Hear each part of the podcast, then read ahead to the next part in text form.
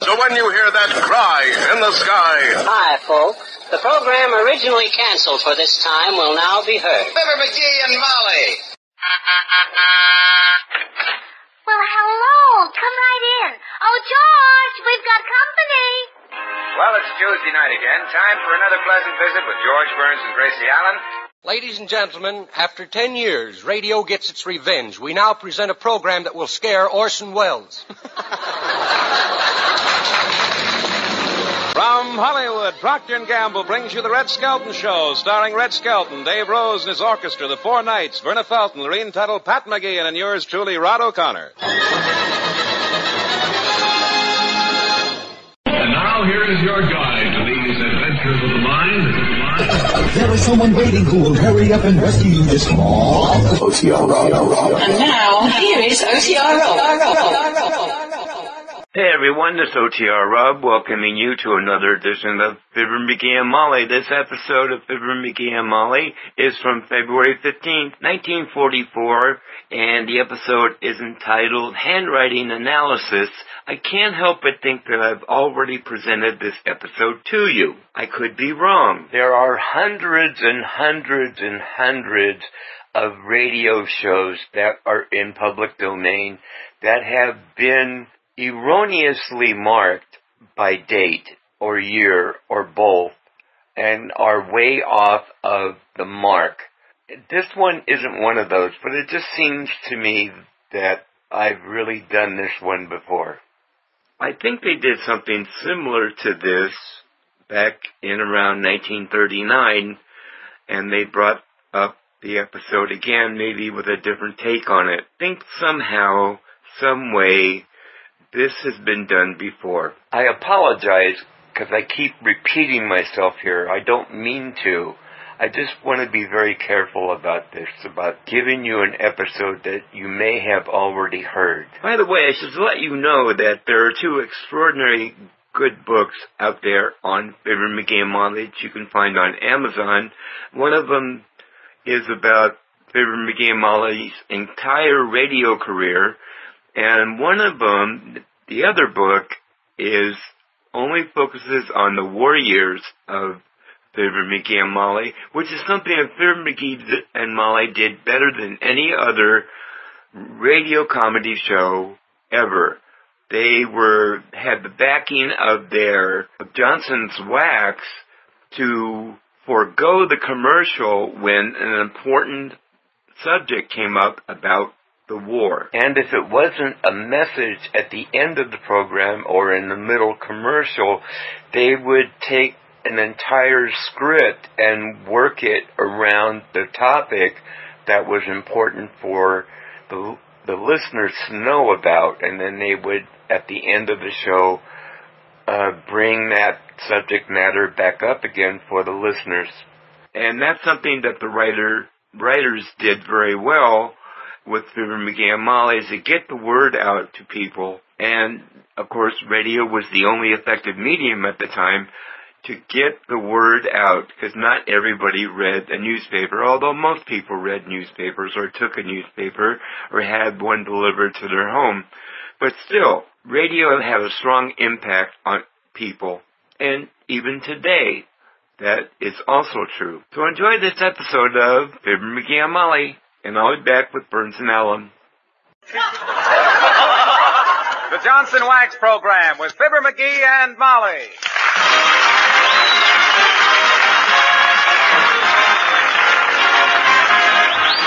The makers of Johnson's Wax for home and industry present Fibber McGee and Molly, written by Don Quinn, with music by the King's Men and Billy Mills Orchestra.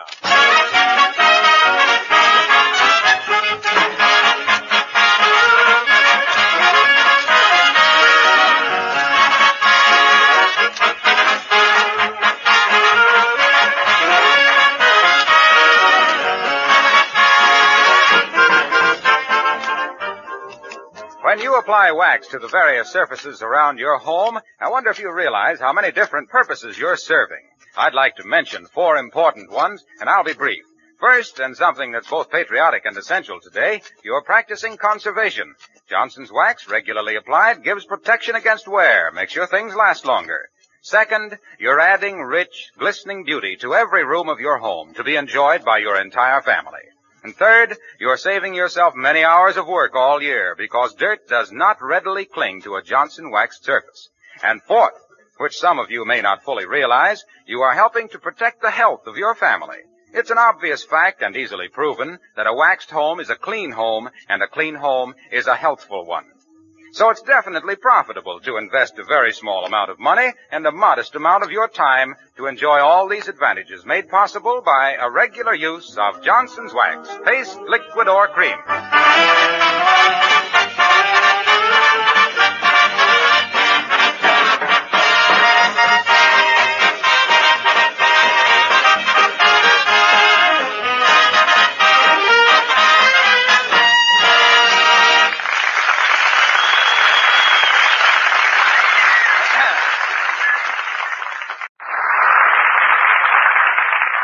You could follow a mail carrier for one day and see the mixed emotions that he leaves in his wake, it would probably wear you out.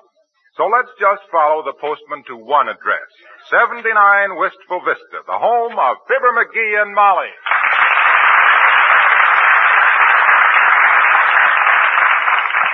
Mares, Jones, a letter for Jones, a postcard for McGee, a kiddly ivy too, postage due. Uh-huh, oh, oh, Mares, Jones, and oh, oh, number 79. And dozy doze, a little lambsy peanuts, wouldn't you?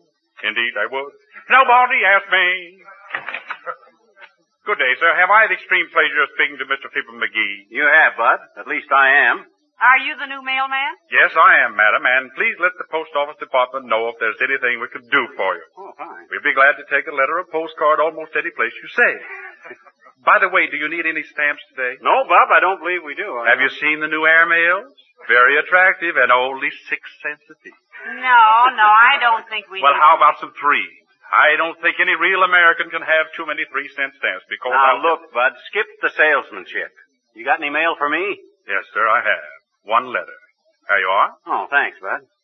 Hey, what are you swaying back and forth like that for? You feel dizzy? Oh no, I'm just training myself. Huh? Someday I hope to be a railway mail clerk and just travel around like everything. Well, good day. Ah, great personality. Yeah, reminds me of the Pony Express somehow.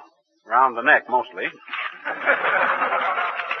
hey, this is the letter I've been waiting for. Who's the letter from? Woman in New York that analyzes character from your handwriting. Oh. I sent her a sample of mine several weeks ago. Oh, dear. What does she say? Oh, boy, oh, boy, oh, boy. This woman is uncanny. She's got my character down perfect. Listen to this. Your signature shows definite professional ability. Amazing. Listen. It says, your writing shows a keen understanding of human nature, a deep sympathy for your fellow man. I, hey, where are you going, Molly? I'm going to whistle for that mailman. He gave you the wrong mail. No. Wait a minute now, listen to this. It says, it is to be hoped you are a physician, for you would have made an excellent one. Oh, dear. You are analytical. Now, you have a deep insight into human nature, and you have what is more important, the common touch. You get that, Molly? I got the common touch. Why don't you study medicine, McGee? Or would you have to go back and finish high school first? I always knew I should have been a doctor. Always wanted to be a doctor, in fact. If people could see your bedside manner when you're looking for your slippers on a cold morning, I don't think they... The common touch. Dr. McGee, physician and sturgeon. Now listen.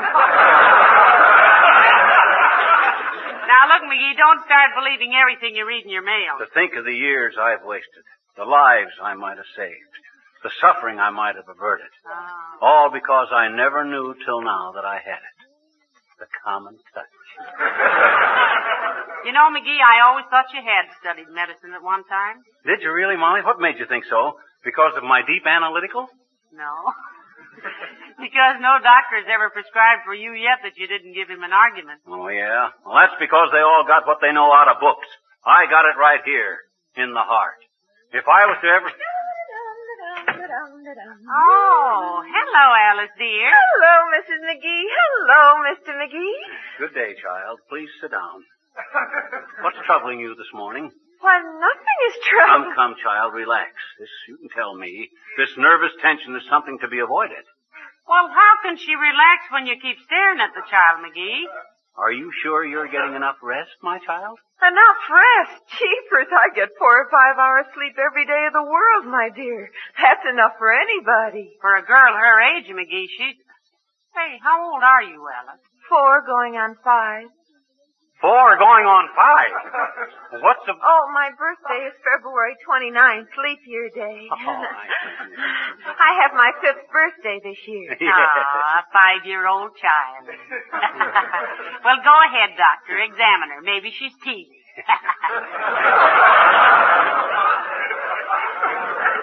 Please, ladies, please. Less levity.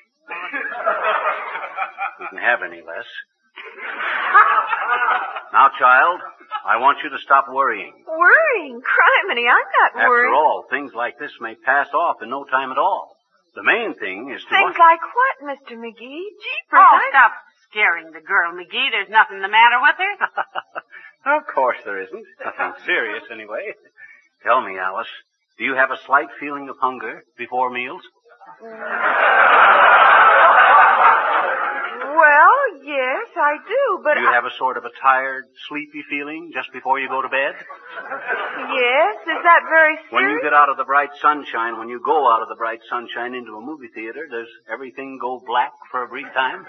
Gee, come to think of it, it does. Mr. McGee, is there Now, something... now. Alice, what's the matter? You're getting pale. I... Well, I guess I don't feel very good all of a sudden. I think I'll go up and lie down. The best thing you can do, child. I'm afraid you've been burning the candle at both ends against the middle. Here, have this filled. McGee, what are you doing? You have no business writing prescription. But this is just a blank piece of paper, Mrs. McGee. Yes, that's to put your gum into. I don't want you swallowing it when you lie down. Now run along, child, and get plenty of rest. Drink a lot of milk, and don't worry. All right, but jeepers, I feel awful. Now, McGee.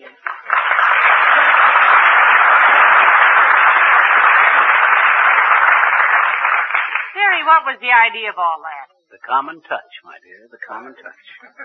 Cheer up the sick ones and scare the bajunior out of the healthy ones. It's all a matter of human understanding. The common touch. And I got it. Yeah, and you can have it.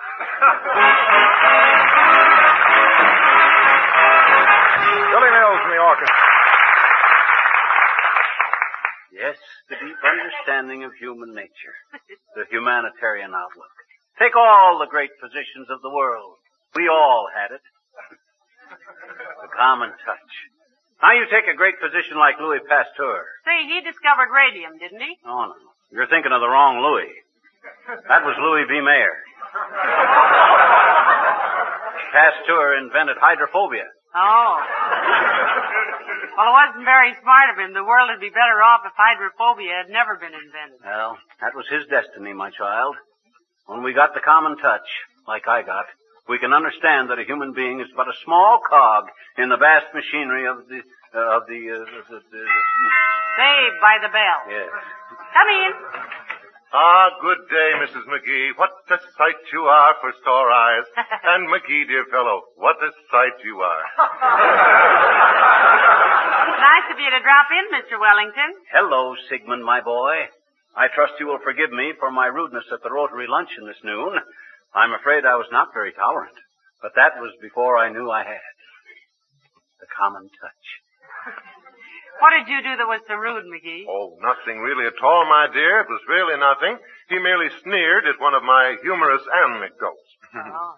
The one, the one about the little shepherd girl who disappeared, and they found her little sunbonnet weeks later out in the pasture. Well, tell her the payoff, Sigmund. I consider it very amusing. Sure. The denouement of the anecdote, Mrs. McGee, is that the girl was victim of her own ignorance. Her name was Ivy, and she didn't know that little lambs eat ivy.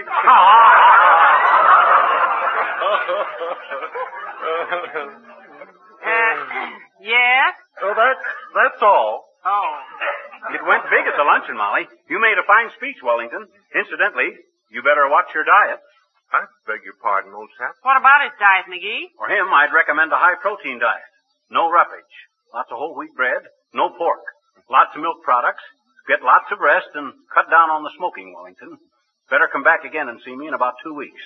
And don't worry, we'll pull you through this all right. Mm, you'll have to. I won't go through it willingly. oh, so sorry. I almost forgot what I came over for. Will you excuse me, Mrs. McGee? Why, certainly, Mr. Wellington. Thank you. I see, my dear fellow. Huh? Oh, oh, sure, sure, sure. Glad to, Wellington. And don't apologize. Remember the sportsman's motto. It isn't how you played the game, it's did you win or lose. what a charming person. Well, I must go home and give my Great Dane his German lesson. You're teaching your dog German? Yes, in case we wish to travel and occupy Germany after the war. Yeah, but how do you expect the dog to speak German? But he already does. What? I started him off with Auf Wiedersehen, and already he can say Auf. Good day, thank you, old boy.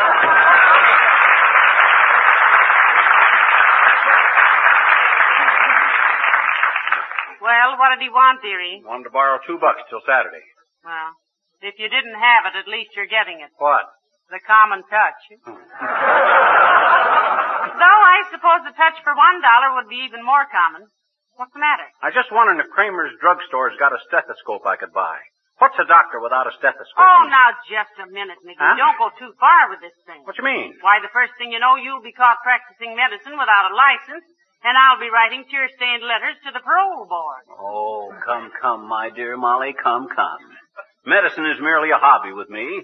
Remember, I have the soul, the heart of a great physician. Really? Anyone I know? Hand me the phone, my dear. I shall call the apothecary shop. The what? You mean the apothecary shop? Yeah, the drugstore. Thank you.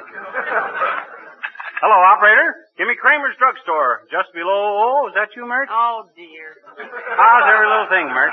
Busy. Eh? What say, Myrt? Your uncle. Oh, that's tough. Lost a pair of rubbers, eh? Doesn't he know where he lost them, McGee? Sure, they went in the army. Myrt's uncle runs a Turkish bath. Oh. Okay, thanks. Drugstore doesn't answer. Maybe they ought to. Hello, kidleys. Remember me, the man who sells the you-know that's so good for your stuff and things? Hello, Mr. Wilcox. Hello, boy. Sit down and stop worrying about it. Worrying about what? The crease in your pants. it's all very well to be neat and clean, boy. But overemphasis on one's personal appearance indicates that one is socially unsure of oneself. You feel all right, pal? He's all right, Mr. Wilcox. The great physician was lost in McGee, and he's trying to find it again. Health all right again, boy? What do you mean again? Well, you did have the flu, you know, Mr. Wilcox, remember? Yes, and I remember a guy named Von Zell came in here and nearly ruined me. If you've got to analyze a character, pal, work on Von Zell. There is one. Why, fine lad, Von Zell. Splendid personality. Uh, hey, by the way, what do you mean I'm worried about the crease in my pants? That never worried me, and you know it. No, Mr. Wilcox is just naturally well groomed, dearie. If that's a character deficiency, you could deteriorate a little yourself. oh, come, come. I was merely pointing out that too much neatness and uh, couthness is uh, merely the result of the subconscious mind trying to overcome a natural tendency toward sloppiness. Is that clear? Well, personally, I think it's a lot of mahula. When people are neat and clean, it only means that they like to be neat and clean, that's all. Ah, but look, boy. Do you mean to sit there with your head between your ears and tell me that people all over the world use Johnson's wax because they feel socially unsure of themselves? Birdseed. They use Johnson's wax because they know how it'll save housework. It'll preserve and beautify their floors and woodwork and furniture. But subconsciously, boy. Subconsciously, they feel they're economizing too. Because wax protected things last longer and re- require less frequent replacement. Yeah, but the common touch, Mr. The Wilcox. most beautiful common touch in the world is the touch of a Johnson waxed surface. Oh. The satisfying, smooth, satiny feel of a surface sealed against dust and dampness. And hey, if you want to play doctor, pal, don't try it on me. Hmm? I wouldn't let you examine the tongue on my coaster wagon. Goodbye now.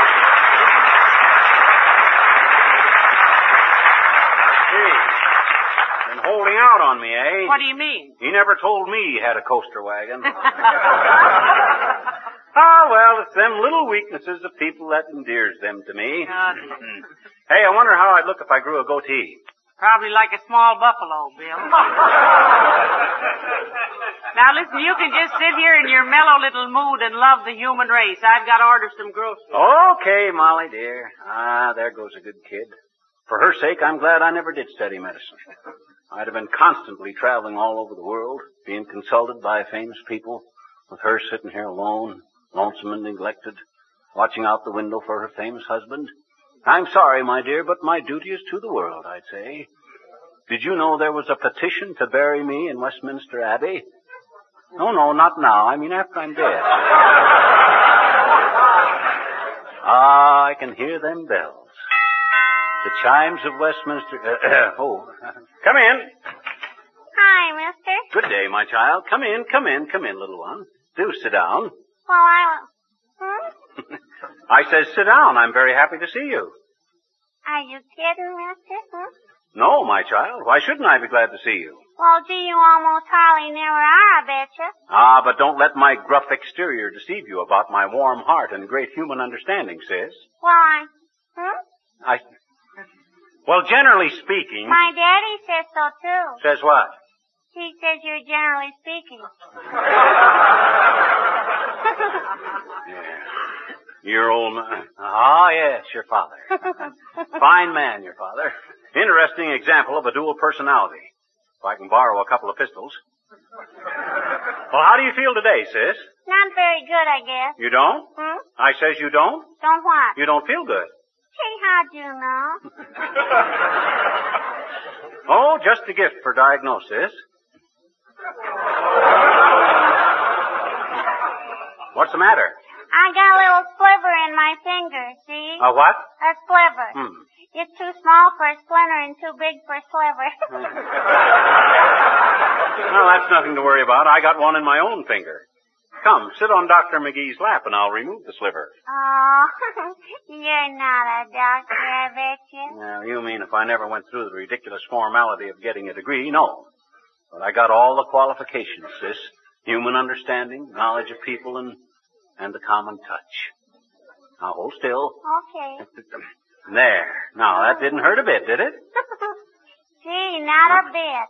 I never even felt it. Well, that's because when you're a doctor at heart, you got a sensitive touch. A dexterity in your hands. There's another reason, too, I bet you. What's that? You took the sliver out of your own finger. I- oh, my God. Oh, my finger. Hey, Molly, bring the iodine. Hold on. What on earth are you doing, McGee? I'm brushing up on my medical studies. Hey, we got to get a new dictionary, Molly. This thing hasn't even got a simple medical term like pneumonia in it. Strange that our dictionary shouldn't have pneumonia. We leave it open half the time. Well, it ain't in here. Look, it skips from Newmarket right down to Newsboy. Hmm. Well, uh, have you looked at the peas? What good would that do? Pleurisy and pneumonia are two different kinds of things. Come in. Hello, folks. Remember me? I'm Beulah. Oh, yeah. Toops is cook. Well, how are you, Beulah? Come right in, Yeah, Beulah. thank you kindly, ma'am. Thank you. How are you getting along with the Toopses, Beulah? Mr. Toops like your cooking? Oh, he do indeed, Miss McGee. He Uh-huh. do indeed. Just about just at breakfast this morning, he say, Beulah, he say, he was addressing me personally, you know. Uh-huh, yes. Yeah, so he say, Beulah, he say, your biscuits is just like a feather. That's what he said. It's like a feather, huh? Yes, and then he say, now can I have one that's more like a biscuit?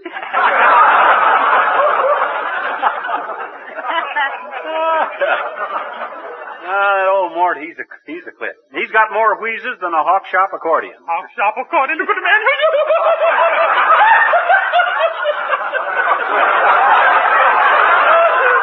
oh, he's real amusing, ain't he, man? He's got the common touch, Beulah. Well, what can we do for you this evening, Beulah? Oh, nothing at all, Miss McGee, sir. Nothing at all. I, I just brought you a half dozen cream puffs I just made fresh. Oh, thank you very much. Himself here just loves cream puffs, don't you, dearie? Yeah, I'd like to fall in a well full of them and eat my way out. Are you sure the Toopses can spare these, Beulah? We don't want to short them on ration points. Oh, no, sir. Mr. Toops, he ain't one for dessert, you know, and I, and I saved some for the kids. Besides, I just want you to know if Beulah's cooking, just in case. In case of what, Beulah? Oh, just in case, that's all. you know when a gal bend over a hot stove all day long, she can't get frozen to a job like that. Bye now.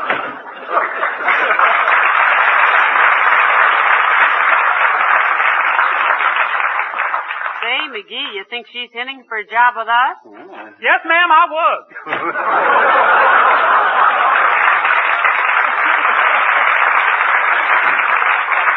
There.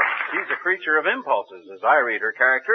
Impulsive, warm-hearted, and loyal. Yes, sir. She's the kind that you... Ah, if I only had my medical degree. At five dollars a call, I'd have made thirty bucks so far today. Come in.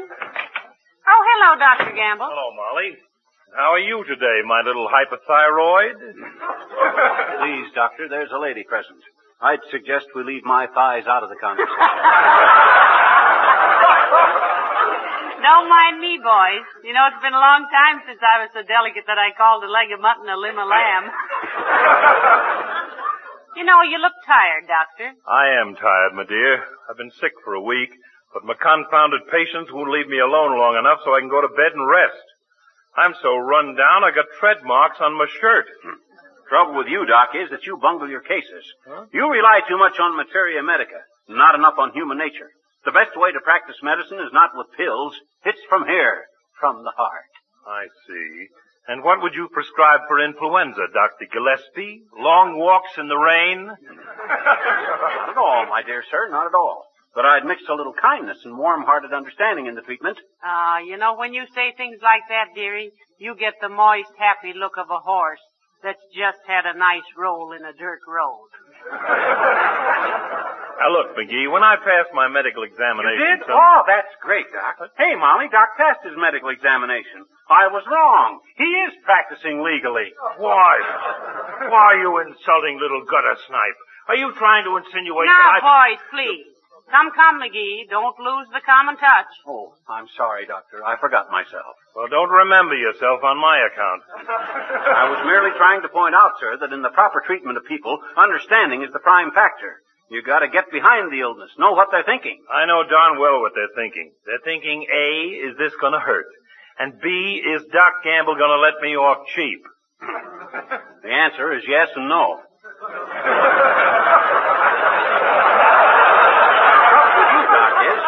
With you, you lack the important essential for greatness in your profession. Yes? Yes, the common touch. Well, of all the impudent, unmitigated, double distilled arrogance, how you can have the infernal, shameless, insolent bumptiousness to stand there See, and no sympathy, no understanding. stand there and tell me I don't understand my patients. Well, For three grains of monoacetic acid ester of salicylic acid, I'd kick your pudgy little carcass from here to Helsinki. oh yeah, well let me Now, tell you hush, McGee. Look, Doctor, it's all from the letter that he got. Yeah. Letter? What letter? This letter right here, Doc. It informs me in no uncertain terms that I got what you lack. Tolerance, understanding, the common touch. Where did you ever get a letter like that off a Ouija board? No. From a handwriting analyst, Doctor. She says McGee has the finest possible character to make a great physician. Yeah, they could tell that from my handwriting, Doc. Mm-hmm. Ain't it wonderful how accurate they can size a guy up from a mere signature? My gosh, I wait a don't- minute, wait a minute. Huh? When you submitted that handwriting sample, didn't you ask me to mail the postcard for you? Yes, you did, McGee. I remember distinctly. Oh, so what? So what, Doc? this is wonderful. What huh? is, Doctor? huh? Why, his, his handwriting was so illegible I didn't have the heart to mail it. Huh? I filled another one out and signed his name to it myself. he, he means he means they analyzed Dr. Gamble's handwriting and not yours, McGee. well, of all the dirty underhanded tolerance, my boy, understanding, don't lose that common sense. Of all the dirty, low-down, deceitful...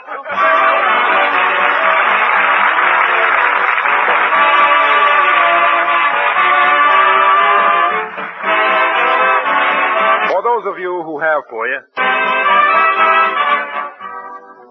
Ladies and gentlemen, we want to thank you for the wonderful way in which you answered our recent appeal to you to buy war bonds. We're sorry we can't give you the final results as all the returns are not in. But we assure you, your response was magnificent. And today is the final day of the fourth war loan drive. So if you haven't bought as many extra bonds as you possibly can, now is the time to show your friends and relatives in uniform that the home front knows what to do in the zero hour. Good night. Good night, all.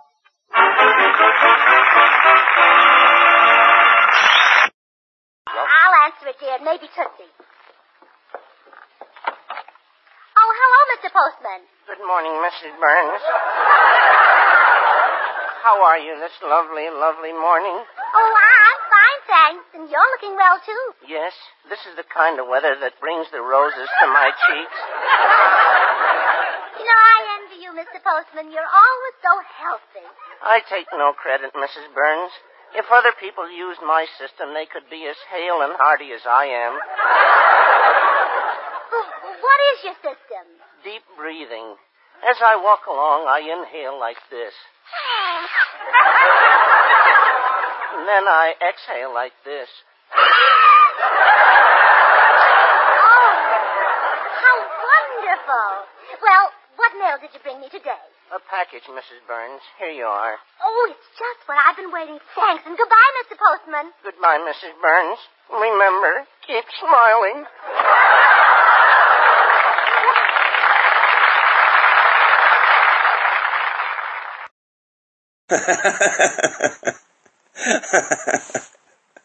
I love the postman. He's great. Hey everyone, it's OTR Rob welcoming you to another edition of the Burns and Allen Show. This Burns and Allen Show is from February 16th, 1943, not from 1944. I didn't have one to match up with Fibber McGee and Molly.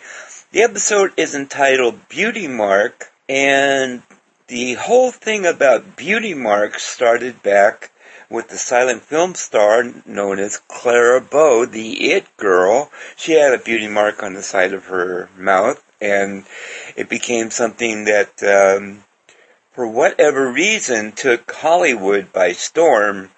And if you're a woman in film and you didn't have a beauty mark, you didn't get a lot of attention to your career. On the George Burns and Gracie Allen show is Veronica Lake. And she had a beauty mark, a natural beauty mark on her face. I can't remember exactly where it was. But she also had something else going for her. She had this long blonde hair that went down to the middle of her back. And she parted it in such a way that half of her face was covered. And this became a rage in Hollywood. So she had the beauty mark thing going for her, and she also had very long hair that covered half of her face. Well, when she got to one particular role in her career, the studio had her cut her hair. And when she cut her hair, her popularity went down. It took a nosedive. A real strong nosedive. Now, it didn't change anything about the woman. It didn't change anything about her acting ability.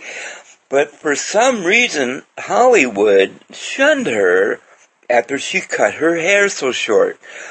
She managed to have a career after that for about 25 years, clear into television, but it wasn't the same after the studio had her cut her hair. So enjoy this episode of Burns and Allen from February 16th, 1943. And I'll be back with Red Skelton. Well, hello. Come right in. Oh, George, we've got company.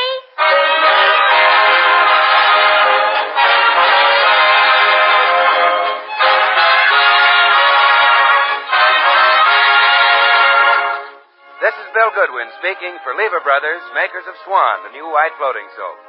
Well, it's Tuesday night again. Time for another pleasant visit with George Burns and Gracie Allen, their guest, Veronica Lake, Jimmy Cash, and Paul Whiteman and his music. And now meet the people who live in the Burns house, George and Gracie.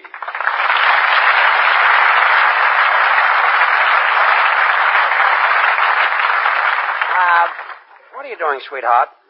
Uh, writing a letter to your mother? No, I'm writing a wedding announcement. A wedding announcement? Mm-hmm. Listen and see if it sounds right. Mr. and Mrs. Samuel J. Sagwell take pleasure in announcing the forthcoming marriage of their daughter Tootsie to Mr. William Goodwin. The ceremony will be held. Wait a minute. Bill Goodwin is going to marry Tootsie Sagwell? That's right. I don't believe it. But it's true, George. Of course, it's a secret. Very few people know about it yet. Not even Bill. I thought so. What horrible thing are you cooking up for that poor guy? Is it so horrible to marry a girl who looks exactly like Veronica Lake? Gracie, Tootsie has a face like a New England boiled dinner. She doesn't look like Veronica Lake. But she will, dear. Professor Robinson will fix that. Who? Professor Hubbell Robinson. Hubbell Robinson? Yes. The beauty expert. Hmm. He sells a beauty kit guaranteed to make people look like their favorite movie stars. Oh, for Pete's sake. So, Tootsie decided on Veronica Lake, and we're going to get started today. How long do you expect it will take? Oh, just a couple of hours. Veronica's a very small girl, you know. Gracie, you're wasting your time. This Professor Robinson must be a quack. He's nothing of the sort, George. Uh, Mr. Carroll Nye of Burbank wanted to be like Clark Gable, and after the professor's treatment, he not only looked like Gable, but he had gorgeous legs. He had gorgeous legs. Yes, you see, his handwriting was hard to read, so whether he wanted Gable or Grable. So So he gave them both. yes. I see what you mean. That's really an amazing Yes, professor. and then another customer got to look so much like Gene Autry that his wife left him. Horses kept following him home. Gracie, Bill Goodwin will never marry Tootsie Oh, Sagwell. I'll answer it, dear. Maybe Tootsie. Oh, hello, Mr. Postman. Good morning, Mrs. Burns. How are you this lovely, lovely morning? Oh, I- I'm fine, thanks. And you're looking well, too. Yes, this is the kind of weather that brings the roses to my cheeks. You know, I envy you, Mr. Postman. You're always so healthy. I take no credit, Mrs. Burns. If other people used my system, they could be as hale and hearty as I am. What is your system? Deep breathing. As I walk along, I inhale like this. And then I exhale like this. Oh, how wonderful. Well, what mail did you bring me today? A package, Mrs. Burns. Here you are. Oh, it's just what I've been waiting for. Tootsie's beauty kit from the professor. Thanks, and goodbye, Mr. Postman. Goodbye, Mrs. Burns. Remember, keep smiling.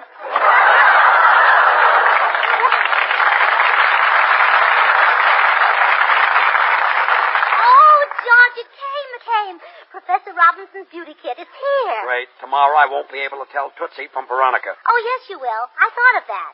You see, Veronica Lake uses a certain perfume, so Tootsie is going to just douse herself with that perfume.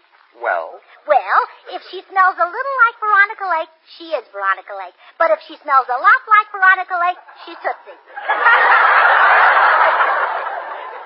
sir, suppose she smells like Tootsie. Well, in that case, ignore her. She's a stranger. I'll cut her dead. Oh, I just can't wait for the wedding. Tootsie and Bill are going to be Come back. in. Gracie, did it come? Is it here? Yes, Tootsie, it just came. Oh, wonderful. Glamour, glamour, you shall be mine. Oh, this is murder. I'm getting out of here. Oh, Tootsie, don't mind him. He's just a cynic. But you know what they say, live and learn. oh, who cares about learning? I want to live. Open the box, Oh, Gracie. all right. Oh, God, I just can't wait to see what's in it. Oh, me either. I'm so excited. Oh, my goodness. Just look at all these things. Oh, what are those bottles of brown stuff? Oh, that's mud for mud packs. See what it says in the label? Procured from a ditch in Veronica Lake's own hometown. Isn't that wonderful? I wonder what that funny looking gadget is. Oh, that's a no shortener. You see, where Veronica's turns up, yours keeps right on going. Oh, we'll have to fix that. Look, here's the most important thing of all this mask. You have to wear that over your face during the entire treatment. Oh, I just can't wait to look like Veronica Lake. I've looked like me for so long. yes, I know. Hello, Gracie. Gosh, you look cute this morning. Hello, Tootsie. gosh. Oh, Bill. Bill, you're not supposed to see the bride just before the wedding. Really? Well, who's having a wedding?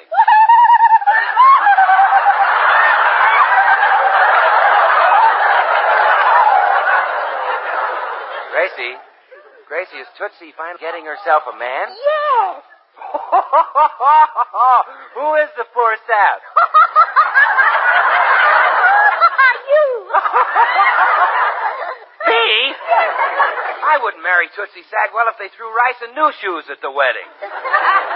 Bill, you'd marry Veronica Lake, wouldn't you?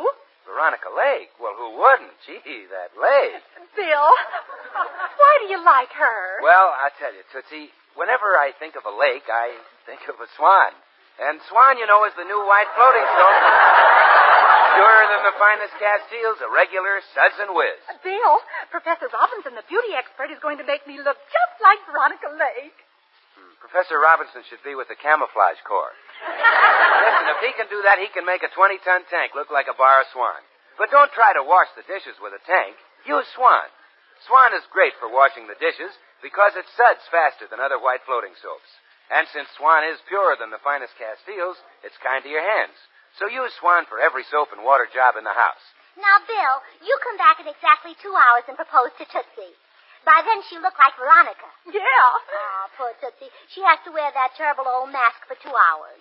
Yeah, it is ugly. I haven't got it on yet. You haven't? Well, break me in two and call me Swan. By the way, Swan breaks in two with an easy twist of the wrist, you know. So you can use half in the kitchen for dishes and cleaning, and the other half in the bathroom for your hands and face. Gracie, we better get started with the treatment. You come back in two hours, Bill, and I'll be a glamour girl. I'll be back, Tootsie. That I've got to see. Oh, Bill, when you marry Tootsie, George and I will want to give you something. What would you like? Novocaine.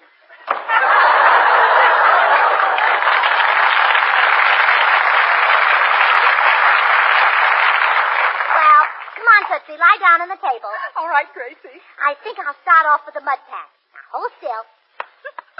Oh, isn't it wonderful? You'll have Veronica Lake's face in no time. I know. And I'll have her ears even sooner than most mud went. Hey, I have a wonderful idea, Tootsie. I'll call Veronica and tell her to come right over. What for? Well, so we can tell how we're doing. I'll stand you both side by side, and if I can tell you apart, you're not done yet. That's a marvelous idea, Gracie. But do you know her? Oh, sure. I see her at the market all the time. We don't get our meat from the same butcher. oh, just think. Veronica Lake and I are going to be twins. Gracie, how about you and Hedy Lamarr looking alike? Oh, well, I don't think Hedy Lamarr would want to go through all this fuss just to look like me. well, come on, Gracie, put on some more stuff. All right, Tootsie. Here's mud in your eye.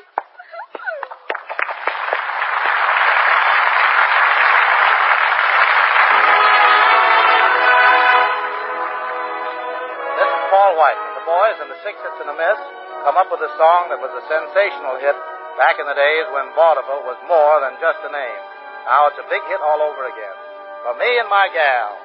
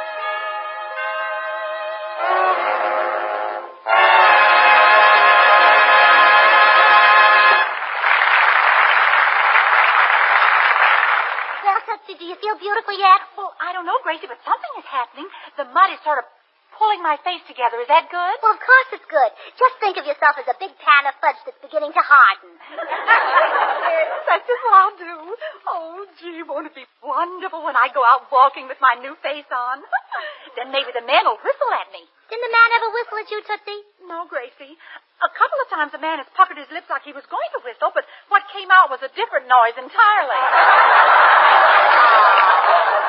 Oh, you poor dear.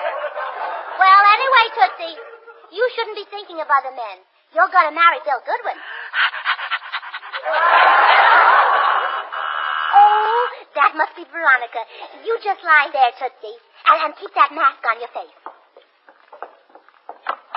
Hello, Gracie. Oh, come on in, Veronica.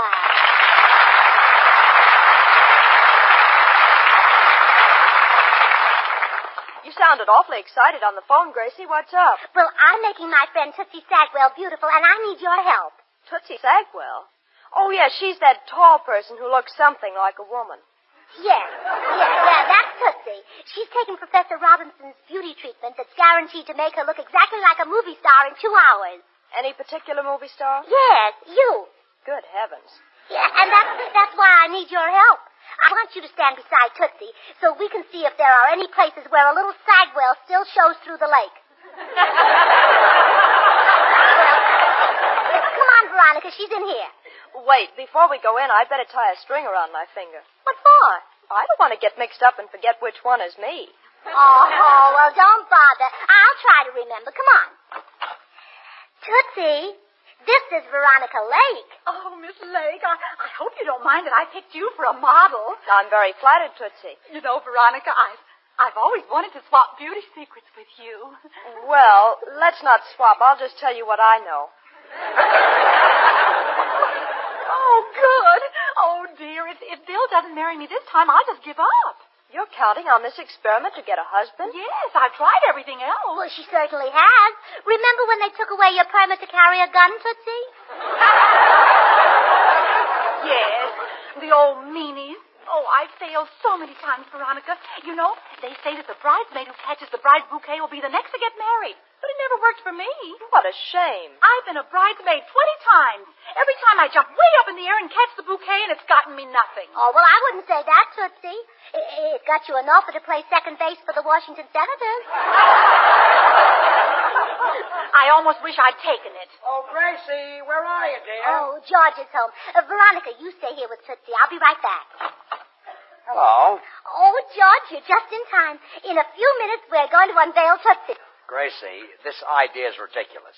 If people get to look like movie stars, don't you think a lot more would be doing it? Don't you think I'd like to look like Charles Boyer? Well, certainly. Well, you don't have to be so definite about it. But, George, if you want to look like him, you can. Professor Robinson has Charles Boyer's face marked down to twenty-seven fifty this month. It's a special. Only twenty-seven fifty. Yeah, of course, that's not including the eyes. Oh, oh, no eyes. No, those big soulful Boyer eyes are extra. How much does he get for those? Well, how many would you want? One or two? Well, I'm no piker. Make it two. Ah, make it three. When I go, I go. George Burns, I don't like your attitude. You'll be sorry you acted like this when I walk out of that with a new Tootsie Sagwell. You just stay here. I'll be right back. Gracie, I can tell by the look on your face that George doesn't believe in Professor Robinson. Well, no, he doesn't. Oh, I get so mad at him sometimes. Honestly, if he wasn't my husband, I'd divorce him. Gracie, is it almost time to take the next? How does your face feel? Does it feel like Veronica Lake's face? Well, I don't know how Veronica Lake's face feels. oh, uh, how does it feel, Veronica? Oh, I don't know. I've had it so long it almost seems like part of me. Oh. Tootsie, it's two o'clock. Time to take the mask off. Oh, hurry. Oh, hold still. There. Well, how do I look? Oh, dear. I shouldn't have used that witch hazel. Why not? Mm, I'm afraid the bottle had too much witch and not enough hazel. oh. Bill Goodwin will be here in ten minutes. He'll never propose to me now. Oh, don't feel that way, Tootsie. Men don't pose to women because they're beautiful. No. I'll bet lots of men have proposed to you. Well, yes. But only because I'm a good cook. I can't even cook. well, wait. Wait. I've got an idea. Veronica, you've got to help her. You've got to pretend that you're Tootsie Sagwell. Me? Yes. After she's worn the mask a little longer, Tootsie will look like you anyway. So you just pretend you're Tootsie long enough for Bill Goodwin to propose to you. Yes, Veronica. Just accept him and I'll take it from there. But this is the craziest thing I've ever heard Oh, of. please, Veronica, do it for me. Well, all right. Oh, thanks. And what a chance this is to teach my husband a lesson. Now, when I call you, come out as Tootsie. All right, Gracie. Hmm, Well, George, we took the mask off Tootsie. You did, huh? Yeah. Now I want you to see her. Oh, Tootsie. Miss Gracie, did you call me? Uh, yes, I did, Tootsie. Look anything like Veronica Lake. Jimmy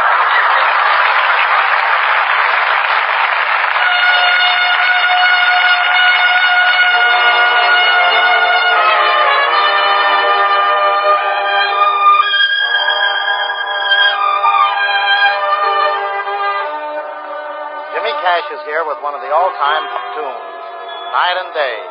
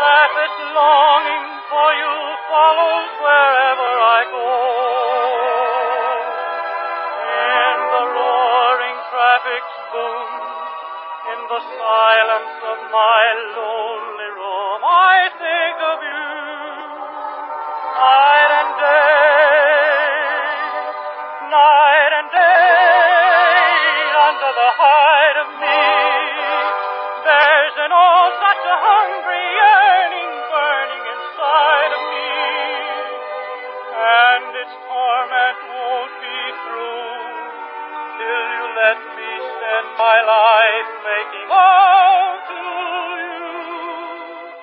Day and night, night and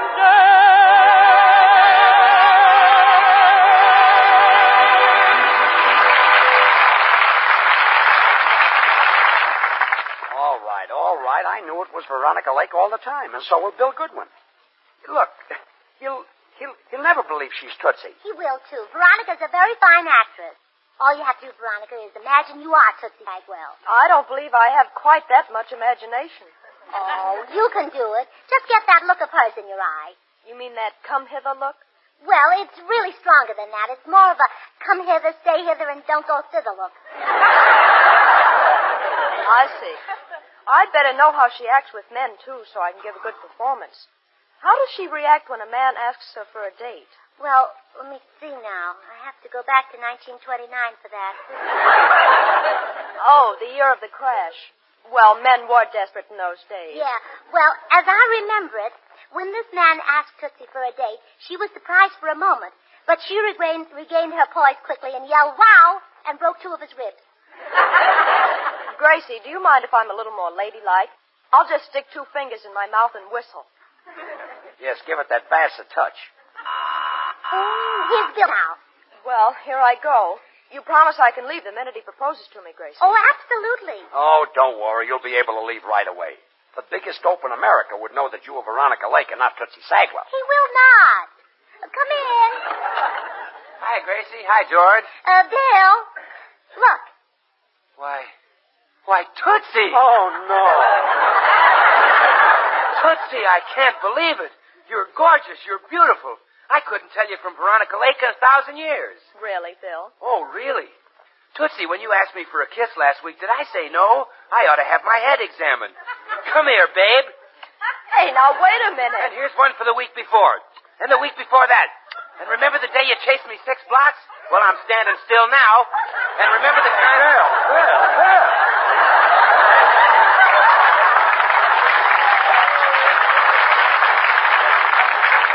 Bill, uh, I've got a TL for you. That isn't Tootsie Sagwell at all. Oh, will you stop, George? Why, that Professor Robinson is marvelous. What a transformation. I could swear Tootsie was Veronica Lake. Come on, kiss me, Tootsie. Wait a minute. When are you going to propose? Oh, later, later. Gotta get to know you first. Give me a kiss. Look, how about proposing Of proposing? course, I'll propose. But, um, don't you think I should meet your folks first? What for? What for? Well, I can't marry a girl until I'm sure her folks use Swan.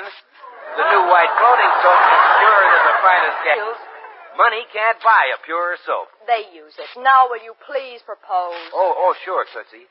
Uh, say, there's just one other thing we should agree on first. Um, well, um, how do you feel about babies? Babies? Yes, do you, you, well, do you think they should be bathed with a whole bar of Swan or half of it? You see, Swan is great for bathing babies, you know. It's so pure, it's kind of even a baby's tender skin. So you know Swan is just bound to be great for your hands and face, your tub or shower. Look, what are you proposing? Marriage or a bath? Well, gee, Tootsie, a fella's got to be careful, you know. You, you know what that famous expert on women said. What? Well, he said women have long considered Castile soaps the standard of purity. But Swan is even purer than the finest Castiles. What expert on women said that? Me? Bill, will you please hurry up and propose to me? I've got some shopping to do. Oh, all right. Oh, Bill, would you mind proposing on this divan over here? Okay, Gracie, anything you say. But look, Bill, you want to be told that... Come on in the library, George. Okay, well, don't yank my arm off. Gracie, is it working? Yes, Tootsie. I'll leave the door open a crack so I can describe how Bill proposes to you. I thought you'd be interested. What's he doing to me? Well,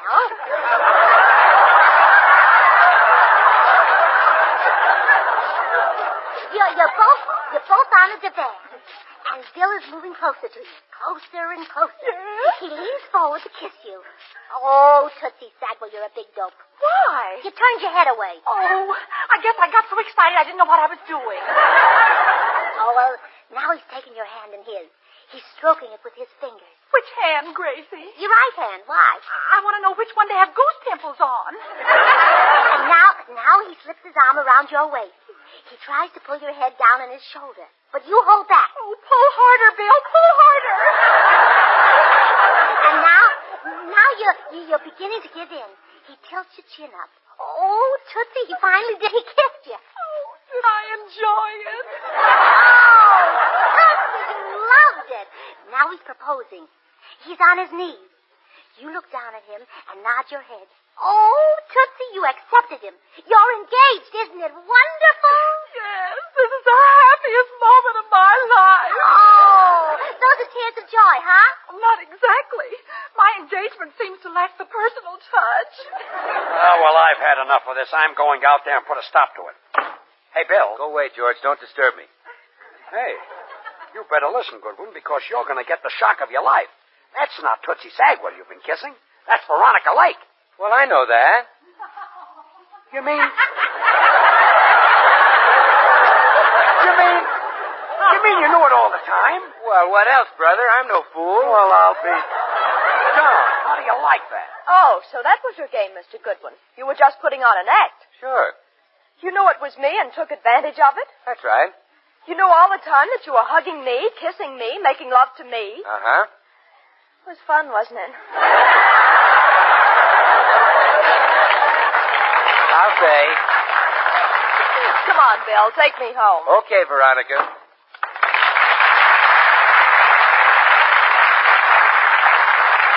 Well, so help me, that's the last time I'll ever stick my neck Oh, out. wait, wait. George, stop them. Oh, you're too late. They're gone. Oh, well, that's the man for you. He just got engaged to Tootsie Sagwell and he's already running around with another woman. Now look, Gracie. Oh, men are all alike. They're all beasts. You just can't trust one of them. George Burns, I'm going home to my mother. Me? What did I have to do?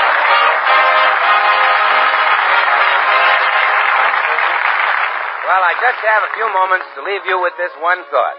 Swan saves you money. Use it for every soap and water job in the house. In the kitchen, for dishes and cleaning, Swan does the work of easily wasted package soaps. So you save there. And in the bathroom, for your hands and face, you save again. Because Swan gives you more soap per penny than any of the leading toilet soaps tested. And gives you a soap purer than the finest Castiles. So use Swan and really save. Oh, we're a little late, folks. Good night.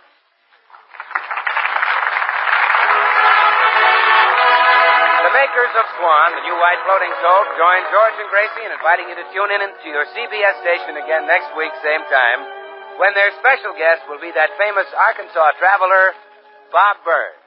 Remember, George Burns and Gracie Allen, CBS next Tuesday night. And don't forget to listen to Swan's other show, Tommy Riggs and Betty Lou, over another network next Friday night. And till next week, this is Bill Goodwin saying, Well, I, Swan, how about you? Good night. Veronica Lake is now appearing in Paramount's all-star production, Star Spangled Rhythm. This is the Columbia Broadcasting System. Thank you very much and good evening, ladies and gentlemen. Well, how are you, Red? Well, I'm a little tired, Rod. Cleaning up a studio after Bob Hope gets through with it is no easy job. but we did it in record time tonight, 30 seconds. How am I going to get these egg stains off my shoes, though?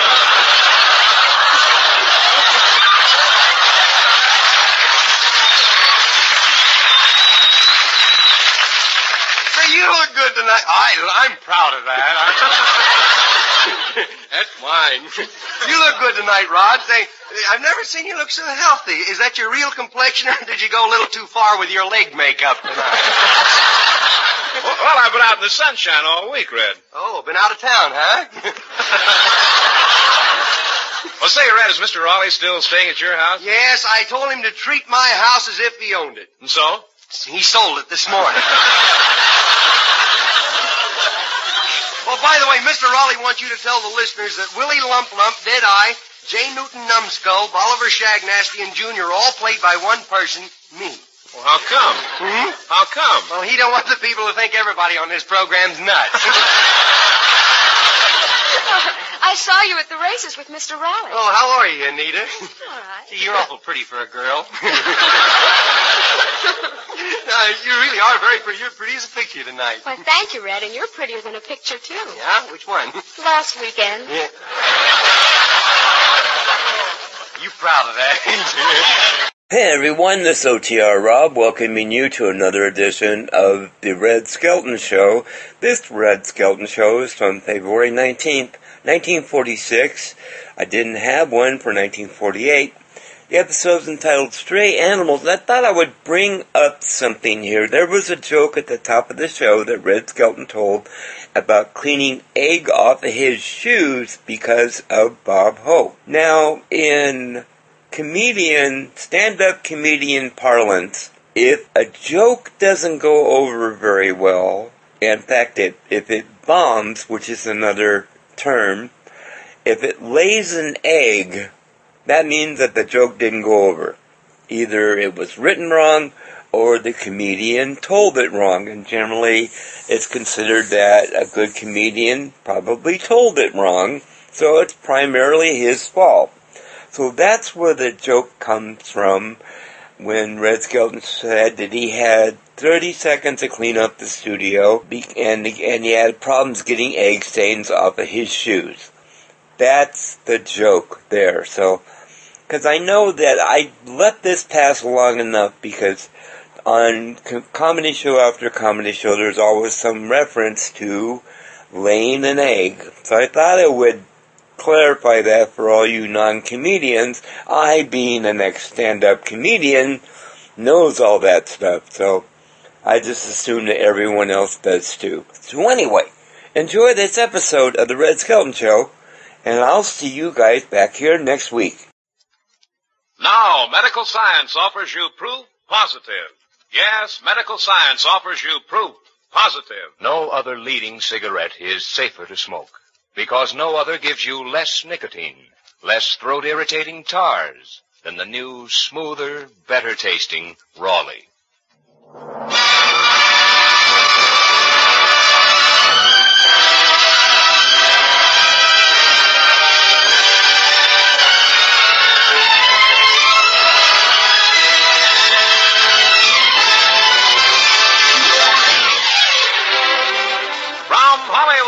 Raleigh Cigarette Program, starring Red Skelton, with David Forrester and his orchestra, our singing star Anita Ellis, Gigi Pearson, Verna Felton, Pat McGee, and yours truly, Rod O'Connor.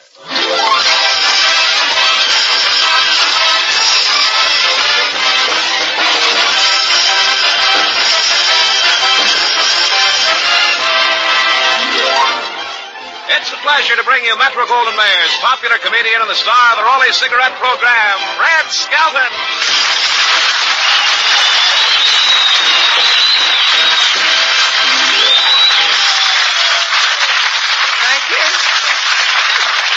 Very much, and good evening, ladies and gentlemen. Well, how are you, Red? Well, I'm a little tired, Rod.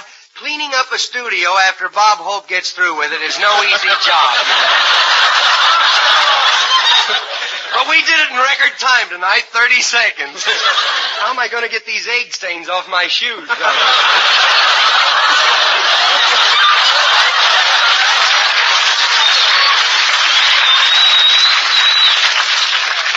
Look good tonight. I, I'm proud of that. That's mine.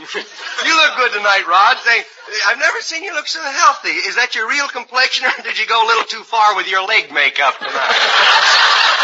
Well, well, I've been out in the sunshine all week, Red. Oh, been out of town, huh? Well, say, Red, is Mr. Raleigh still staying at your house? yes, I told him to treat my house as if he owned it. And so? He sold it this morning.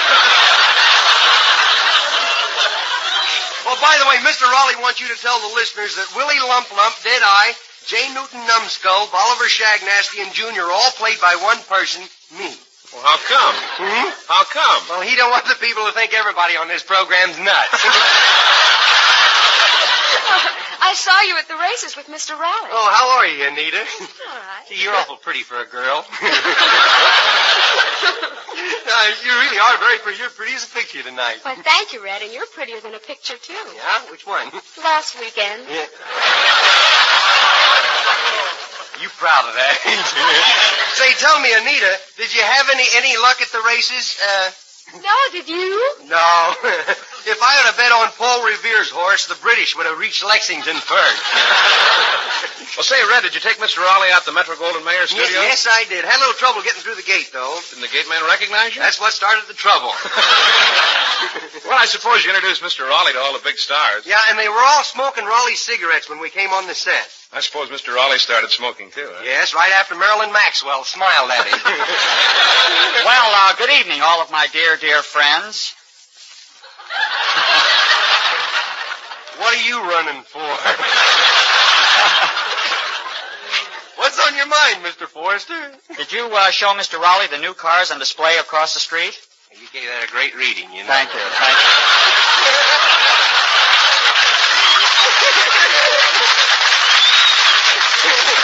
Hardly paid you to join AFRA, did it? Yeah, I should. That's what's good about having a big band. When the audience don't laugh, they come in on it.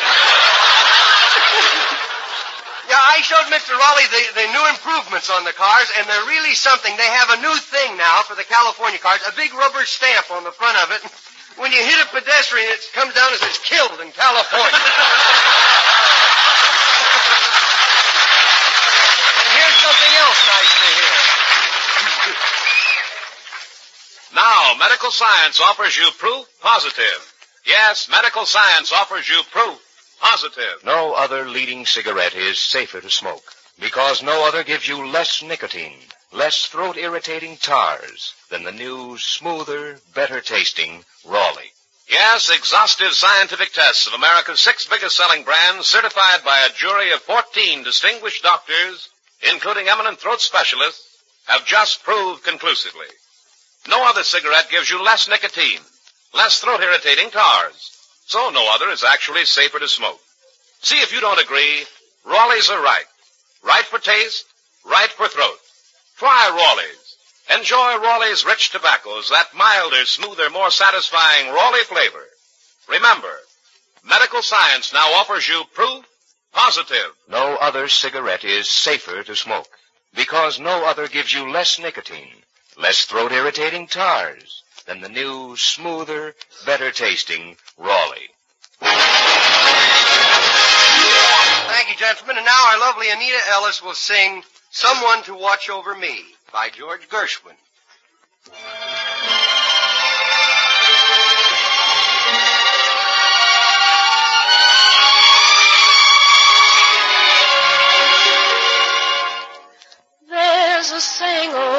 Says that love is blind.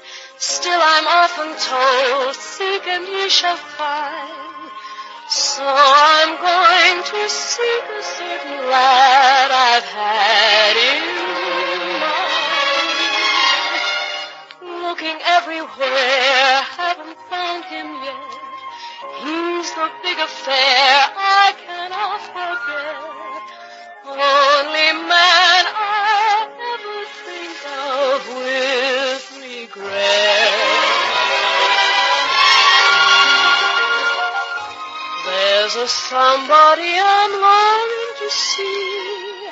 I hope that he turns out to be someone to watch over me.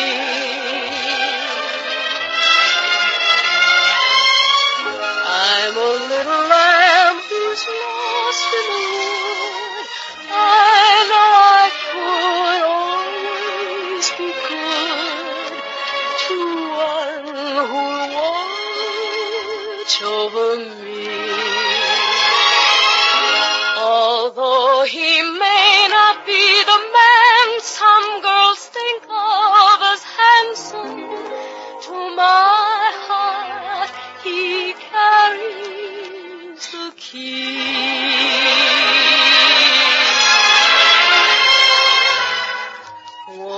tell him please to put on some speed?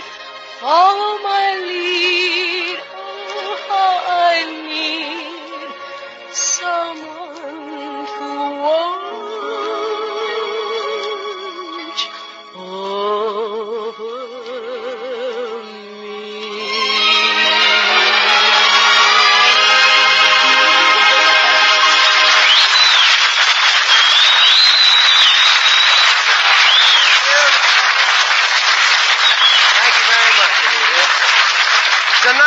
Like to read from the Skelton Scrapbook of Satire a story entitled Stray Animals.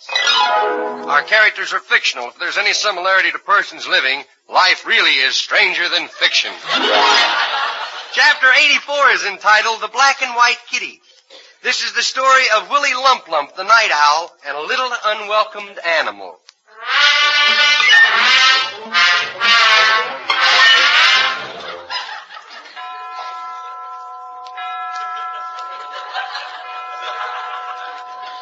O'clock. I wonder what time it is. Well, it's time you got home. Hmm? I said it's time you began. Look, be careful going down those steps. Now, let me take hold of your arm, will you? Why didn't you tell me you were down at the bottom, huh? Quiet, Willie. It's three o'clock. Yeah. People go to bed at six o'clock in this town. Oh, well, then they shouldn't mind a little noise three hours before bedtime. Come on, get in the car. Okay, I'll get... Willie, get out of that trash can. The car's over here. Let's put wheels on the can. It looks newer, huh? Well, come on, let's get going. Let's get going. I'll drive. Oh, no, no, wait a minute. You're not going to drive, are you? Well, I'll have to. I ain't in no condition to walk.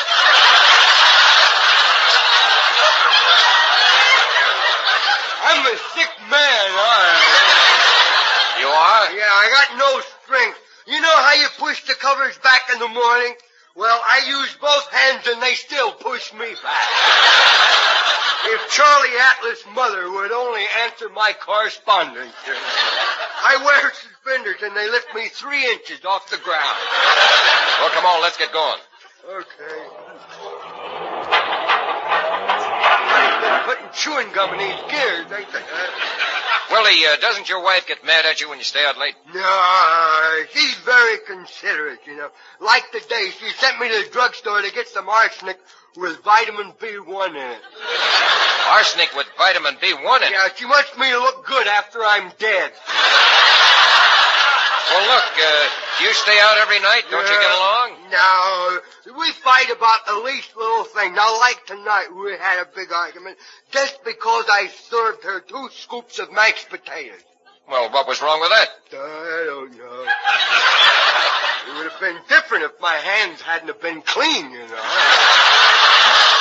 Be careful, Willie. Look out, Willie. There's somebody in the road there. Something.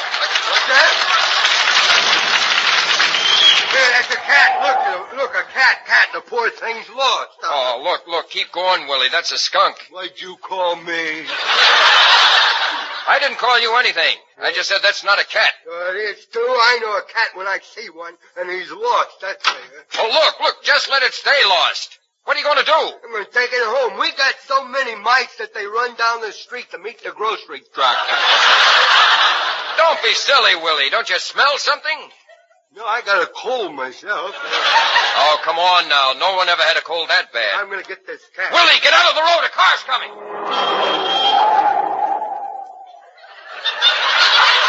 Must have been an out-of-towner. He missed me.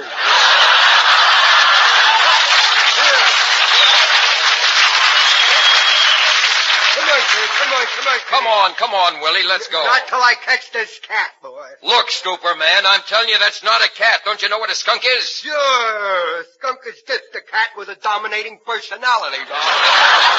Here, come on, I got him. Boy, what a nice cat. Ain't he a beauty? Well, don't point him at me.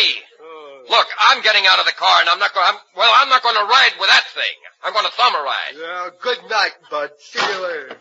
Fine thing. Some people just got no kindness for poor little cats, is all. Come on, get in the back seat there. Eh? There. Make yourself at home. I think my coal's loosening up a little. I smell something burning around here. Boy, my wife's gonna love this cat, boy. You're all right, cat. You... Ooh. I think he's been eating garlic or something. Well, here's your new home, kitty. Come on, boy. Wait till my wife sees you. She'll throw a fit, boy. Come on.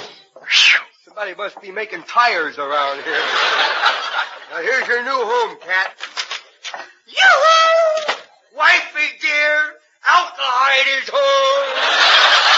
Well, it's about time. Good heavens, what have you got? It's a cat. A cat? Yep. Oh, don't come near me with that taking or I'll throw you out the window. Oh, no, you won't. Oh, yes, I will. Oh, no, you won't.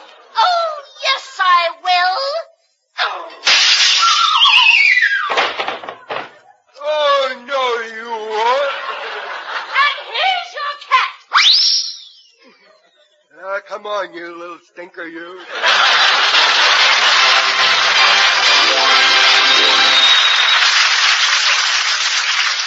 Remember, medical science offers you proof positive. Remember, medical science offers you proof positive. No other leading cigarette is safer to smoke because no other gives you less nicotine, less throat irritating tars than the new, smoother, better tasting Raleigh.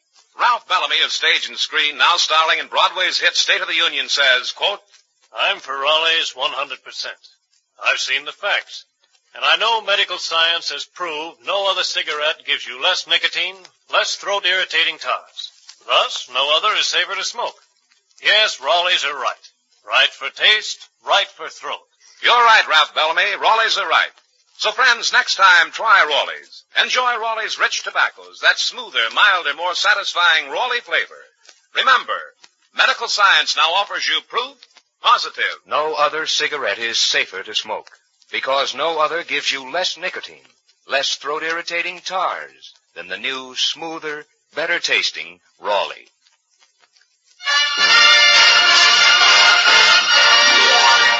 David Forrester and his orchestra now play Temptation.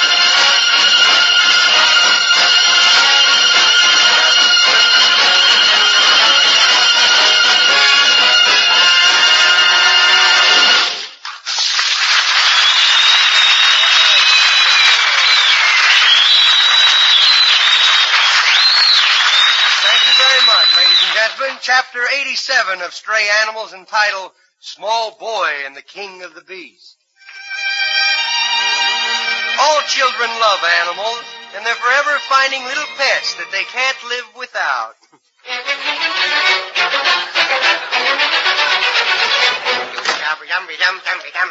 Junior? Junior, I. What, what?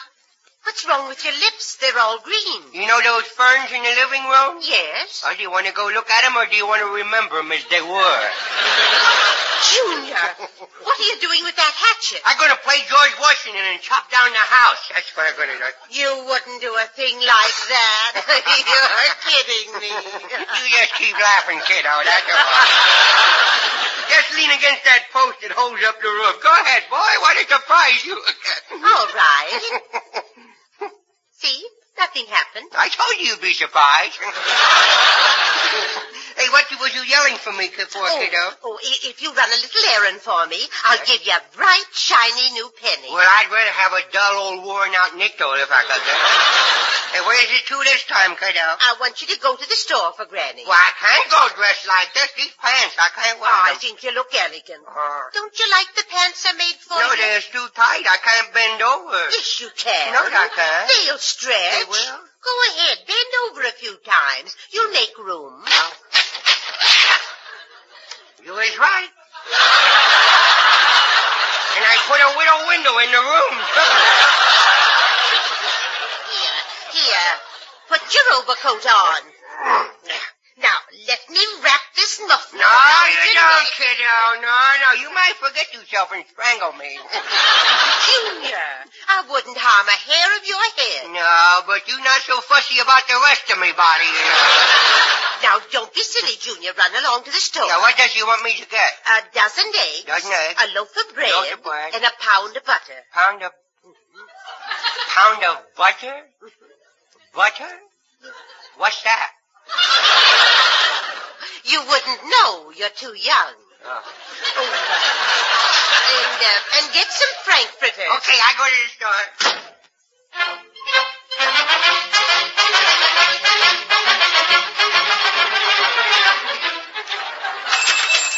Well, Junior, what do you want? Does you want to know what I want or what I was sent for, huh?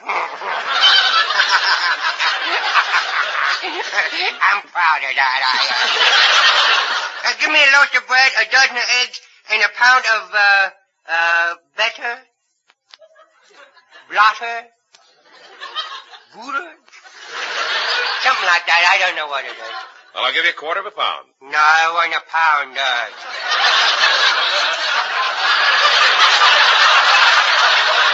If it's that hard to get, brother, it must be good, so gives me a whole pound of it. Either I get a whole pound or that big window will become a memory. Okay, one pound of butter. Here you are. I knew I would get it. hey, Now, what else? Yeah, I want some frankfurters, some hot dogs, hot dogs, hamburgers with tights on, you know. Oh, you're going to eat them for supper? Hmm? To eat them for supper? Going to eat them? No. I'm going to use them as handlebar grips on my tricycle. Boy, what a dumb clerk you is. And don't slip me none of them stale ones either. The last frankfurters you showed us, the jackets were so old, they had a belt in the back. oh, look, look, look, a circus wagon, a circus wagon. Look. Oh, that's the keeper of the zoo. Oh, really? Howdy. Howdy. Howdy. Is this your little boy? Howdy. No, he's the little boy who belongs down the street. Yeah. Well, you better hurry home, kiddo. One of our lions is missing from the zoo. Well, why should I run? I ain't got him. Besides, I wouldn't know what a lion looked like if I seen him. Junior, a lion will hurt you. Yes, I know. Grandpa got beat up for lying to Grandma, you know. Well, you better hurry home. Okay, I'm going to hurry up home. I'm going to take a shortcut up this alley, and maybe I can get home before I find out what a lion is. hippity hop, hippity hop. I'm going home from the butcher establishment. I think I run and jump across this mud puddle here. I think I swim across this mud puddle here. I better hurry, though. I gotta. What's that? Goodness, look at that big dog. He a big fella? Look at that red bushy hair he's got. Boy, he look like me with four legs, don't? Boy, he got a big bushy hair. He shaved off in the middle and got a paintbrush on in his shave. Here, now you shut up. Don't you like me? I like you, I don't. I don't really, but I gotta protect myself. Here, now, don't you bite me. You never heard of hydrophobia, had you? Uh, I ain't either, but I, I got scared of them, you know. What's, here, stop sniffing. Stop. What's my, you hungry? I'll give you me hot dog. I'm afraid you, big chief. I just laid them on the ground for you. There. Goodness, look at that. Eat hot dog paper and all. Didn't even ask for any mustard either. Hey, how would you like to go home with me, huh? Oh, I do hope that means yes. I don't think Grandma would let me keep you, though. But I could hide you in my room. Or better still, I could put you in Grandma's room, you know. Boy, what a surprise she would get, huh? And then again, I don't know why I'm wasting my time thinking about it. I'm going to do it anyhow, you know. Come on home, you're going with me.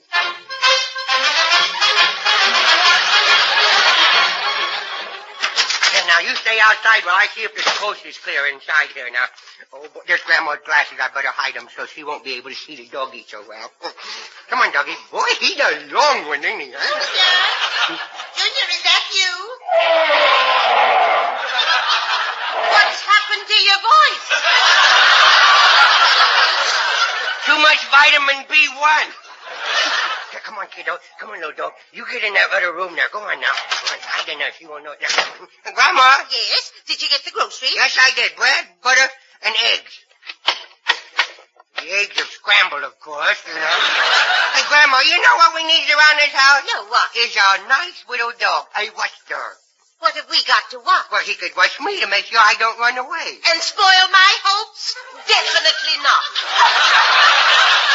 Boy, you sure does love me, don't you? Good heavens, what was that? Well, you're going to find out about it anyway. I brought home a widow dog. He's nice and friendly. He's the friendliest little dog you ever seen, you know.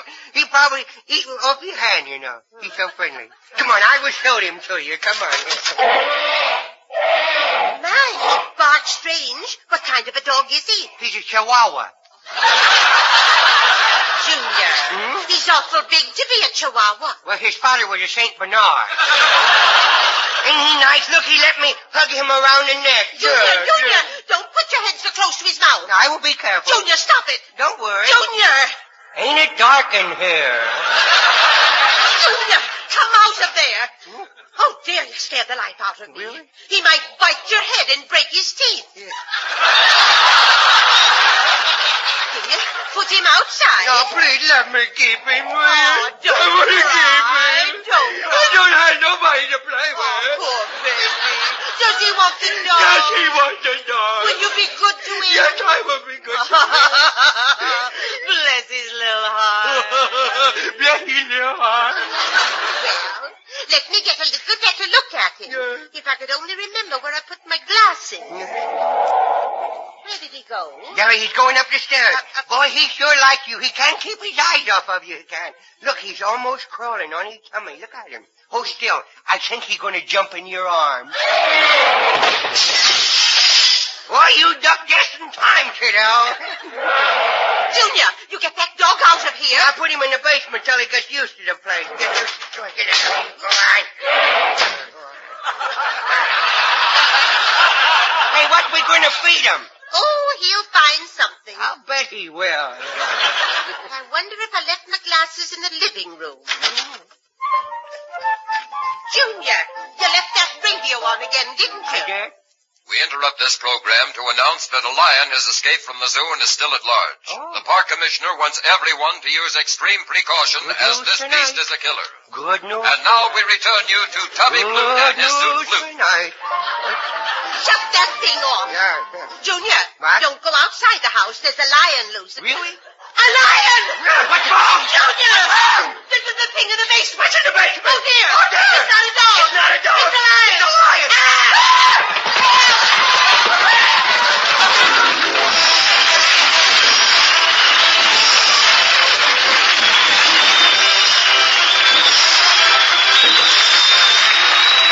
Remember, we'll all be back with you next Tuesday at this same time. Red Skelton, David Forrester and his orchestra, Anita Ellis, Verna Felton, GeGe Pearson, Pat McGeehan, and yours truly, Rod O'Connor.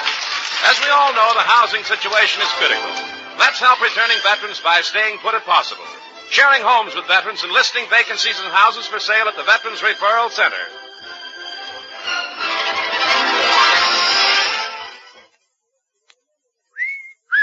Sir Walter Raleigh. That's the tobacco that leaves your pipe as clean as a whistle.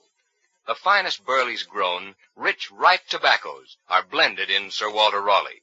And then they're mellowed with just a touch of rum to enhance the natural, full-bodied flavor. And you'll like the way Sir Walter Raleigh burns. Just right. Slow, even, and cool, right down to the bottom of the bowl.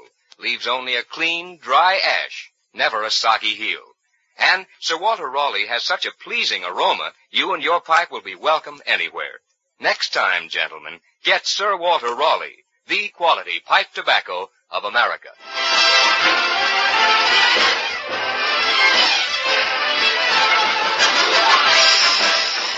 This is Red Skelton saying goodbye now, and thanks for listening. And Molly McGee, hurry and get well. Brown and Williamson invite you to other good listening throughout the week. Hear the Raleigh Room starring Hildegarde tomorrow night, and People Are Funny with Art Linkletter Friday night.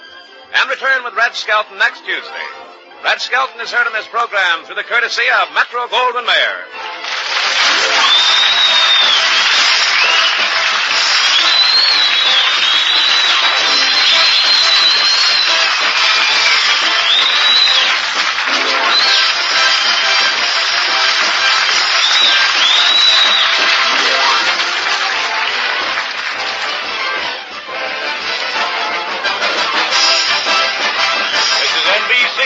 National Broadcasting Company.